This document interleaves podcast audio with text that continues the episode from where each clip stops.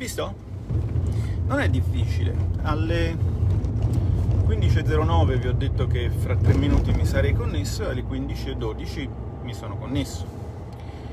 Eh, direi che 9 più 3 fa 12, quindi ci siamo e forse abbiamo anche la chiave per eh, comprendere la eh, strana abitudine del nostro signor Presidente del Consiglio di arrivare sempre in ritardo, magari ha qualche problema con l'aritmetica e fino a lì chi non ne ha o non ne ha avuti nel suo percorso scolastico problemi con l'aritmetica, con la matematica, con i numeri, eh, lo si potrebbe capire, lo si potrebbe scusare. Quello che è un pochino più strano è che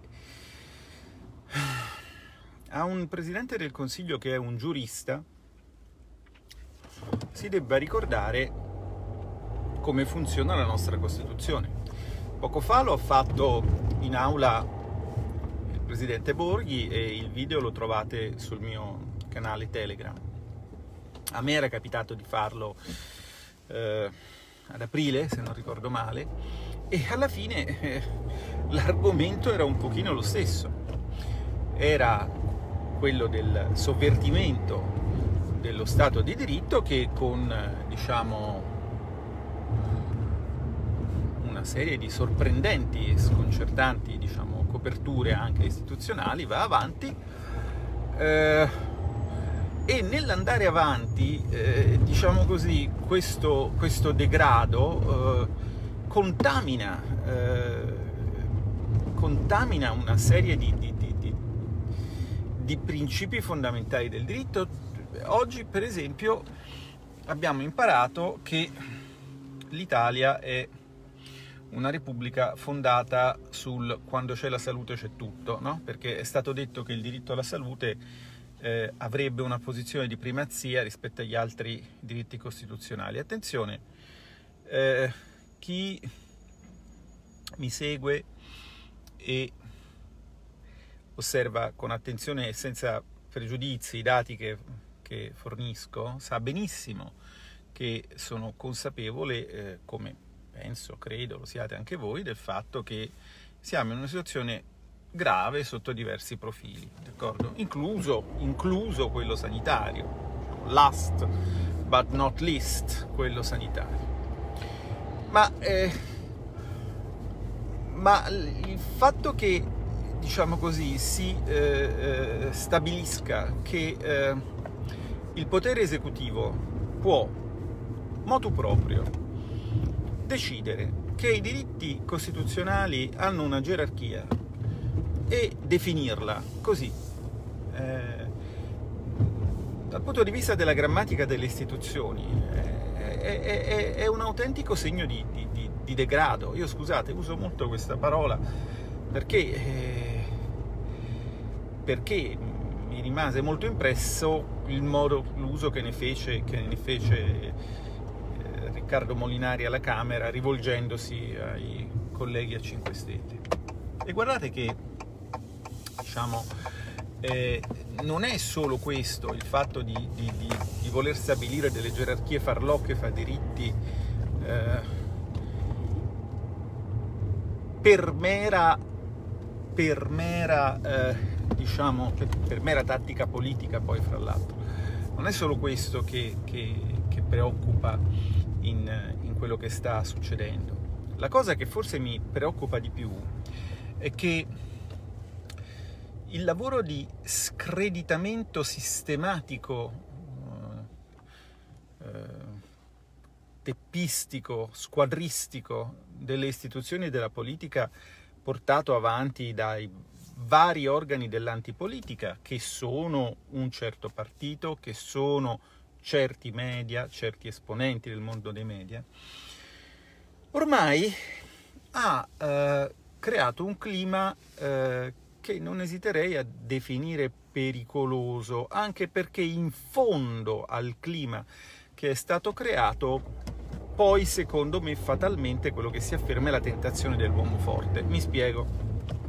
Intanto, come ho cercato di spiegare ieri nel mio blog, e l'ho richiamato sulla pagina Facebook, eh, chi parla di ah, politica eh, fatalmente, diciamo, necessariamente vuole in qualche modo fottervi. Perché? Perché eh, dire che la responsabilità è della politica è un'ottima strategia per evitare di dire che la responsabilità delle scelte fatte da chi governa è di chi governa. E quindi naturalmente i famosi, diciamo, antipolitici, il famoso movimento di rottura, in realtà è intrinsecamente un movimento di conservazione, perché fa un lavoro che è veramente antipolitico, dato che la politica significa fare scelte e assumersene la responsabilità e tutto il lavoro che fanno i grillini è orientato a evitare che si attribuiscano correttamente le responsabilità delle scelte attribuendole a quelli che le fanno, cioè al governo. E infatti io scuso, come avrete capito, i tanti, diciamo così, diversamente perspicaci che vengono ad attaccare i parlamentari dell'opposizione per le scelte del governo. A loro è stato insegnato che esiste la politica, non che esiste il governo e l'opposizione, la maggioranza e la minoranza, e quindi ragionano così. Ma questo ragionamento è pericoloso perché evidentemente porta quelle stesse persone che sono state tratte in inganno a, uh, ad esprimere affinché se ne venga una, affinché le decisioni vengano prese, una certa ansia, diciamo così, di, eh, di, uomo forte. Se si è contro la democrazia, si è contro la dittatura, si è a favore della dittatura in un certo senso, o di regimi comunque totalitari, no? Questo è abbastanza evidente. Sta, questo modo di ragionare prepara il terreno a quella roba lì. E poi un altro di questi segni di questo inarrestabile degrado, di questa infezione è il non voler riconoscere non solo agli attori politici, cioè maggioranza e minoranza, o se vogliamo dirla in un altro modo, governo e opposizione, ma neanche alle istituzioni il loro ruolo. E questa è una cosa sulla quale, grazie a Dio, siamo riusciti a trovare una risposta unitaria di centrodestra. Ma che senso ha parlare di apriamo un tavolo per parlarci fra governo e opposizione. Ma scusate, cioè, a questo questa cosa di aprire i tavoli è del sindacalese pattume, pattume sindacalese anni 80, cioè roba che aprire un tavolo, mi ricordo, facciamo un attivo, no? anche l'attivo sindacale, che non so che cosa cacchio fosse, io conosco gli attivi di bilancio, ma facciamo un attivo, apriamo un tavolo. Ecco, questo pattume lessicale da, da, da questa morchia di una politica che, che non c'è più e di cui è rimasta però solo la morchia e non è rimasta la politica. Scusate, ma come ha molto limpidamente fatto notare, vi esorto a un discorso di 5 minuti e mezzo, andatevelo a sentire sul mio canale Telegram, come ha fatto molto limpidamente notare il presidente Borghi al presidente Conte, beh, carissimo, il luogo del confronto esiste in una repubblica parlamentare ed è il Parlamento. Non è perché lui non è voluto venire in Parlamento che il Parlamento non esiste e non sia il luogo istituzionalmente deputato al confronto. Questa moltiplicazione di ulteriori enti senza alcuna necessità, che quindi cade ovviamente sotto il rasoio di Occam, ha un unico scopo, che è quello di condurre fuori dalla formalità, fuori dalla pubblicità dei lavori, fuori dagli atti scritti, eh, fuori dalla possibilità di versare e cristallizzare in atti le proprie posizioni, la trattativa, diciamo, eh, fra, eh, fra uh, la, mi verrebbe da dire, mi verrebbe da dire Lega Governo, insomma, ma mettiamola così, ma, ma riecheggiando la vecchia trattativa Stato-mafia che tante soddisfazioni ha dato nel tempo. Eh, portare fuori da queste sedi la, la, la, la dialettica politica. Perché? Perché portarla fuori da queste sedi? Ma ve l'ho appena detto. Perché naturalmente se non c'è trasparenza e pubblicità di ciò che viene detto, se non si scrive chi ha detto cosa quando e se quindi non, eh, non ci sono atti, non ci sono magicamente evapora la responsabilità.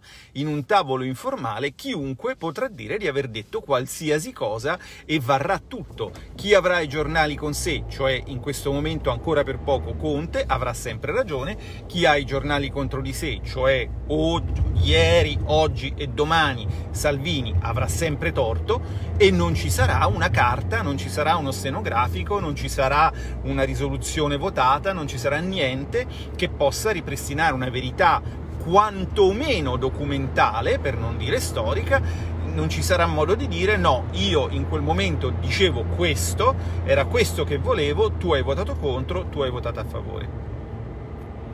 E guardate che questo metodo della deresponsabilizzazione attraverso l'invocazione di sedi informali per il confronto e per la decisione politica non è una novità, non è che se l'ha inventato Conte. Adesso, con tutto il rispetto che posso avere per la persona, ma insomma, non, non, facciamolo più luciferino di quello che è. È un avvocato inurbato che, diciamo così, ha avuto un suo percorso accademico eh, su cui non mi pronuncio, non me ne importa nulla, avrà fatto le sue pubblicazioni, eccetera, eccetera, ma qui è marionetta di chi? Dell'Europa. Perché? Perché questo metodo è il metodo europeo e chi è stato nel dibattito lo sa in che modo noi veniamo regolarmente eh, messi sotto come, come, come cittadini e noi come rappresentanti dei cittadini nelle sedi europee, perché come ben sapete è un problema che ho sollevato anni fa e che ogni tanto qualche giornale sedicente autorevole per darsi una vernice di autorevolezza con molto ritardo recupera, nelle sedi europee a Bruxelles chi decide sostanzialmente tutto, perché ovviamente diciamo così chi decide sui soldi decide su, su sulle cose più importanti, è l'Eurogruppo. L'Eurogruppo che è un organo informale, dove quindi non si tengono verbali, non si tiene pubblicità dei lavori, non ci sono, che ti posso dire, numeri legali, non ci sono formalità per le convocazioni, al punto che, come ricorderete, ci fu un episodio che avrebbe dovuto metterci in guardia nella, eh, giugno, nel giugno del 2015, durante la crisi greca, quando l'Eurogruppo si convocò sostanzialmente eh, tenendo fuori eh, Varoufakis, che come sapete non, non, gode della mia simpatia e della mia stima, ma era comunque il ministro un, eh, dell'economia di uno Stato membro, e quando lui, diciamo così, diciamo, chiese, insomma, ma eh, si può fare che, che, che, a me non mi ci volete? La risposta fu, siamo un organo informale, quindi facciamo come ci pare. Ecco. Allora, questo discorso dei tavoli, degli organi informali, delle sedi extra istituzionali, è il fascismo europeo, d'accordo? Che qui ha nel nel nostro caro amico uno dei tanti, diciamo, squadristelli di provincia. Allora, però noi siamo risolutamente contrari. Ci sono delle istituzioni, vanno rispettate, nonostante, eh, diciamo, chi le occupa pro tempore più o meno abusivamente possa godere o meno della nostra stima e possa anche, diciamo, eh, essere più o meno intenzionato lui stesso a rispettarle. Eh, bisogna rigorosamente e rigidamente attenerci a questo e quindi attenerci ai ruoli e alle istituzioni e bisogna anche riabituare i nostri amici, i nostri familiari, i nostri colleghi a riportare il discorso politico nell'alveo delle istituzioni e della responsabilità e della definizione dei ruoli. Questo è molto importante, altrimenti, altrimenti, altrimenti vale tutto, e però quando vale tutto eh, poi non si combina niente. Adesso siamo eh, così, eh, stiamo, stiamo, subendo la eh, stucchevole retorica di un, di un primo ministro che dopo eh, aver con arroganza eh, rifiutato tutte le eh, reiterate offerte di eh, condivisione, non vorrei dire collaborazione perché diciamo così, con questa, insomma, la, la parola collaborazione a degli echi che preferirei evitare. Ecco, dopo aver eh, eh, respinto in modo sprezzante tutta una serie di opportunità di condivisione che l'opposizione gli aveva dato, adesso si atteggia a, eh, come dire, eh,